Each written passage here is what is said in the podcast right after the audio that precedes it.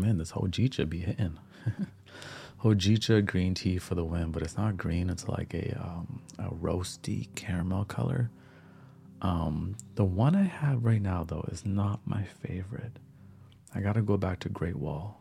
You know, Great Wall tea. That was one of my favorites. Uh, hojichas. They just had like a different batch from a different soil. You understand the soil is so important. It's the richness. It's the foundation. How is your soil in your life right now? Right the things that keep you going, the things that keep you strong. Mm. Sometimes we're trying to pick the fruit, you know, sometimes we're trying to show all who we are, but our soil ain't right. It ain't, it ain't our time to blossom, it's not our season. Sometimes it's just a season to, you know, embrace everybody else, and that's hard. It's hard to be in a season where everybody else is just winning and you're just like, man, I ain't got nothing. But everything that is happening right now may be happening within you. And that's still a powerful place, you understand? Bamboo growth. You know, the thing I love about bamboo, bamboo, bamboo. Yo, the cat be having my tongue today. It's okay. We stumble, but we get back up. But the thing I love about bamboo is it takes about five or six years to grow, right? In the first five years, it's completely in the soil, it's underground. You cannot see it, but it's growing. It's growing its roots, it's getting strong. And y'all know bamboo. You can build houses with bamboo, you can do anything with bamboo, one of my favorite plants. But in the fifth or sixth year, something interesting happens. Out of nowhere, it just shoots right up. Grand, tall, you know, heights. It's just like, wow, where'd you come from? it's kind of like children. You know, I have a daughter and uh, there's certain ages she hit where she just sprouted blossom and she just growing. I'm like, yo, slow down. I'm not ready for. I'm not even ready for your growth. but for a lot of us, that is what we are experiencing right now. We feel like we've been in the dark. We've been underground for so long. But my friend, let me remind you, mm, you are preparing the soil so that when you blossom, when you blossom, you are ready to shine. You're ready to give. You're ready to illuminate, you know. Everyone can experience your share of your fruit, right? Because our good gifts to the world, you know, our essence, you know, our light, it's like our fruit, you know, it's our offerings. You know, my, my grandma, I remember when I was in Jamaica, uh, you know, I visited her and she was showing me this mango tree in the front yard, and this mango tree is big. And I remember this mango tree when I was 16, so it's been there a long time. She's like, "Do you know I planted this mango tree?" I'm like, "Really?" She's like, "Back in like the 70s." I was like, "What?" She's like, first I started it in a little bucket with some soil and the seed, and once it outgrew the bucket, you know, I planted it in the ground." She's like, "It took decades for it to get to this point. It took a long time for e- for it even to produce a mango." But now it produces mangoes for everybody on the block. You understand? With no work. It doesn't even have to do anything. They don't do anything. It's just there. It's just, you know, every season the mangoes come back. They're plentiful. They're abundant. Effortlessly. So a lot of the work that you are doing right now in your life, a lot of the work you are doing right now feels hard, feels tough, feels like you're not being seen or heard. But you are building the foundation. You understand? You are preparing your soil. And one day it will get easier, you understand, because you get stronger, but the foundation is there, you understand. Just like the mangoes produce in its season all on its own again, you will be producing and flowing effortlessly. You will be in a position where you get to help your mother, your brother, your sister, your father, your friends. You understand? Because you have become resourceful. So keep faith. You understand? Be patient and devotion. Me and my girl, we were chilling the other day, and the word devotion came up, and I was like, "Ooh, I like that." I love language. I love words. like me, I could be talking to someone. That's why I like meeting people. I like having like one-on-one conversations. But what I realized is, I'm not the type of person that really likes to hang out in big groups of people. I don't know how to manage that. It's just a lot of energy for me, you know. I, I already like being by myself. So I'm really like a one on one kind of guy. But I love speaking to somebody.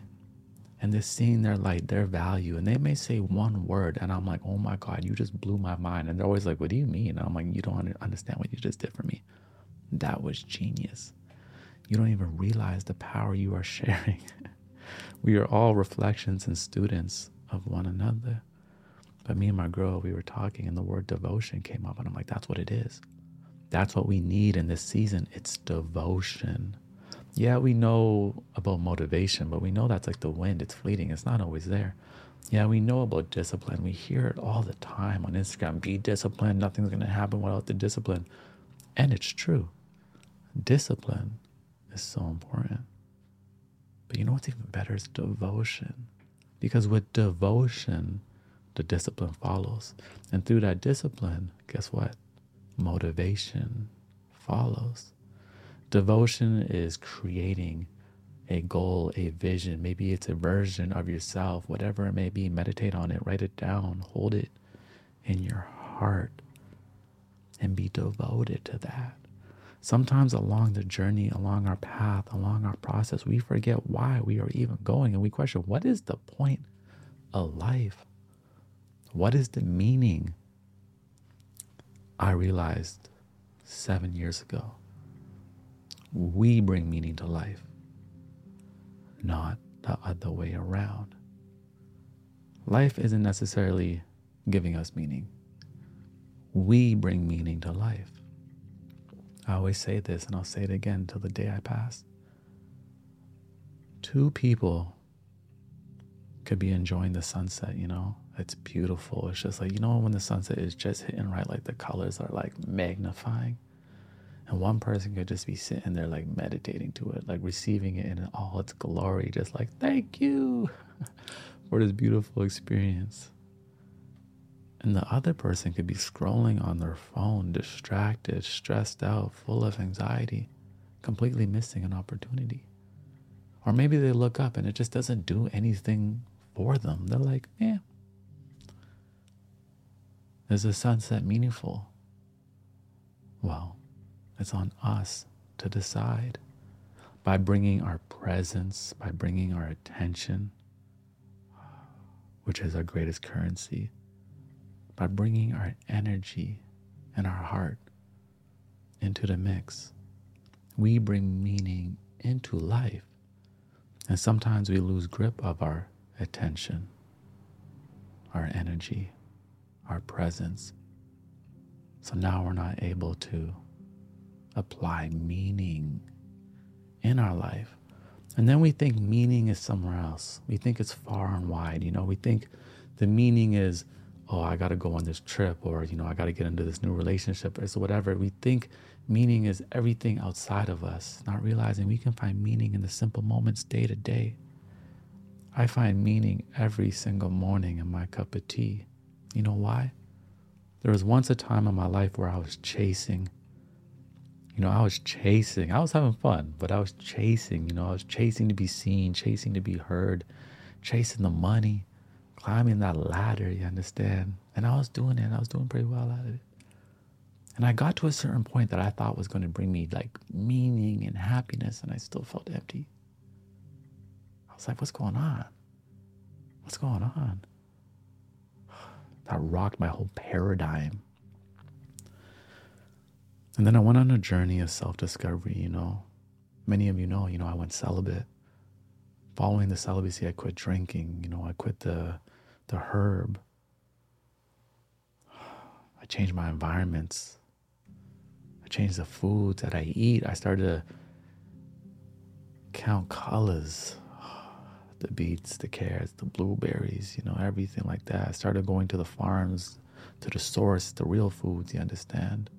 not the processed foods. And I started to do this day in and day out. And I started to nurture myself and I started to see things in a new light. I started to remember who I was before the fear, before the doubts, before my ego took the lead. And I remember I was sitting there one morning and I was making a cup of tea and I was sitting in this little tiny apartment I had. It was so tiny, a studio apartment. I had a nice big balcony, but like the place was tiny. But to me, it was everything. It was it was huge to me. It's all it's. I had everything that I needed, you know. And I was cultivating an environment. I was making a cup of tea one morning. I was having so much gratitude, and the sun was just shining in. Like the sun this morning was just like, just magnificent.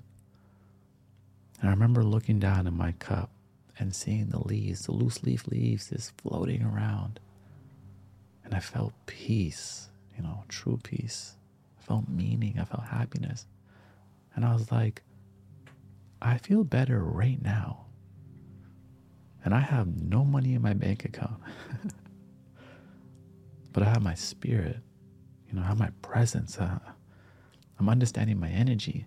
I feel better now than I did when I was actually quote unquote doing cool things, making money, you know. I was around celebrities and things like that, you know, had clout. And I was like, wow, that's interesting. And I realized in that moment our credentials are in our spirit. Our credentials are in our spirit. Yeah, yeah, we're all to have resumes, we're to have portfolios, and these are the fruits of our efforts. But beyond that resume, who are you? At your core, at your character. You know, when I moved to Los Angeles for a little bit, something interesting I noticed. Anytime I would meet someone, they would uh, say their name and say what they do or who they know. And I was like, okay. And I started to notice this over and over. And I was like, okay, that's cool. I don't I don't care who you know. I don't care you're Grammy nominated. That's that's really cool. Thank you for telling me. But who are you beyond that? And it's like people would struggle with that question. Because so often we attach all these things to our being to prove to others that we are worthy. Now, let me say one thing clear if you produced a book, if you know you made a record and it did well, whatever, that is amazing. Be proud. But beyond these things, what do we have? We have our spirit, we have our core, we have our character, we have our love, you know, our ability to be patient, you know, our ability to love our neighbor, our ability to love thy enemy. Mm, we have our laughter, we have our joy. And every single day we have the opportunity to cultivate these. Every single day, we have the opportunity to overcome jealousy, to understand ourselves, to cultivate more love. You know, I'm sure many of us struggle with just, you know, showing our love sometimes. You know, I do. I struggle with it. You know, I struggle sometimes with my family saying, hey, I love you. you know, and it's like, why? But this is the cultivation of the spirit, you know? This is all about ex- expressing ourselves, isn't just expressing ourselves online so people can see us, it's also expressing ourselves in the moment. You know, what's on our heart, you know, what's on our mind, because again, the heart is our epicenter. You understand? It's where everything flows.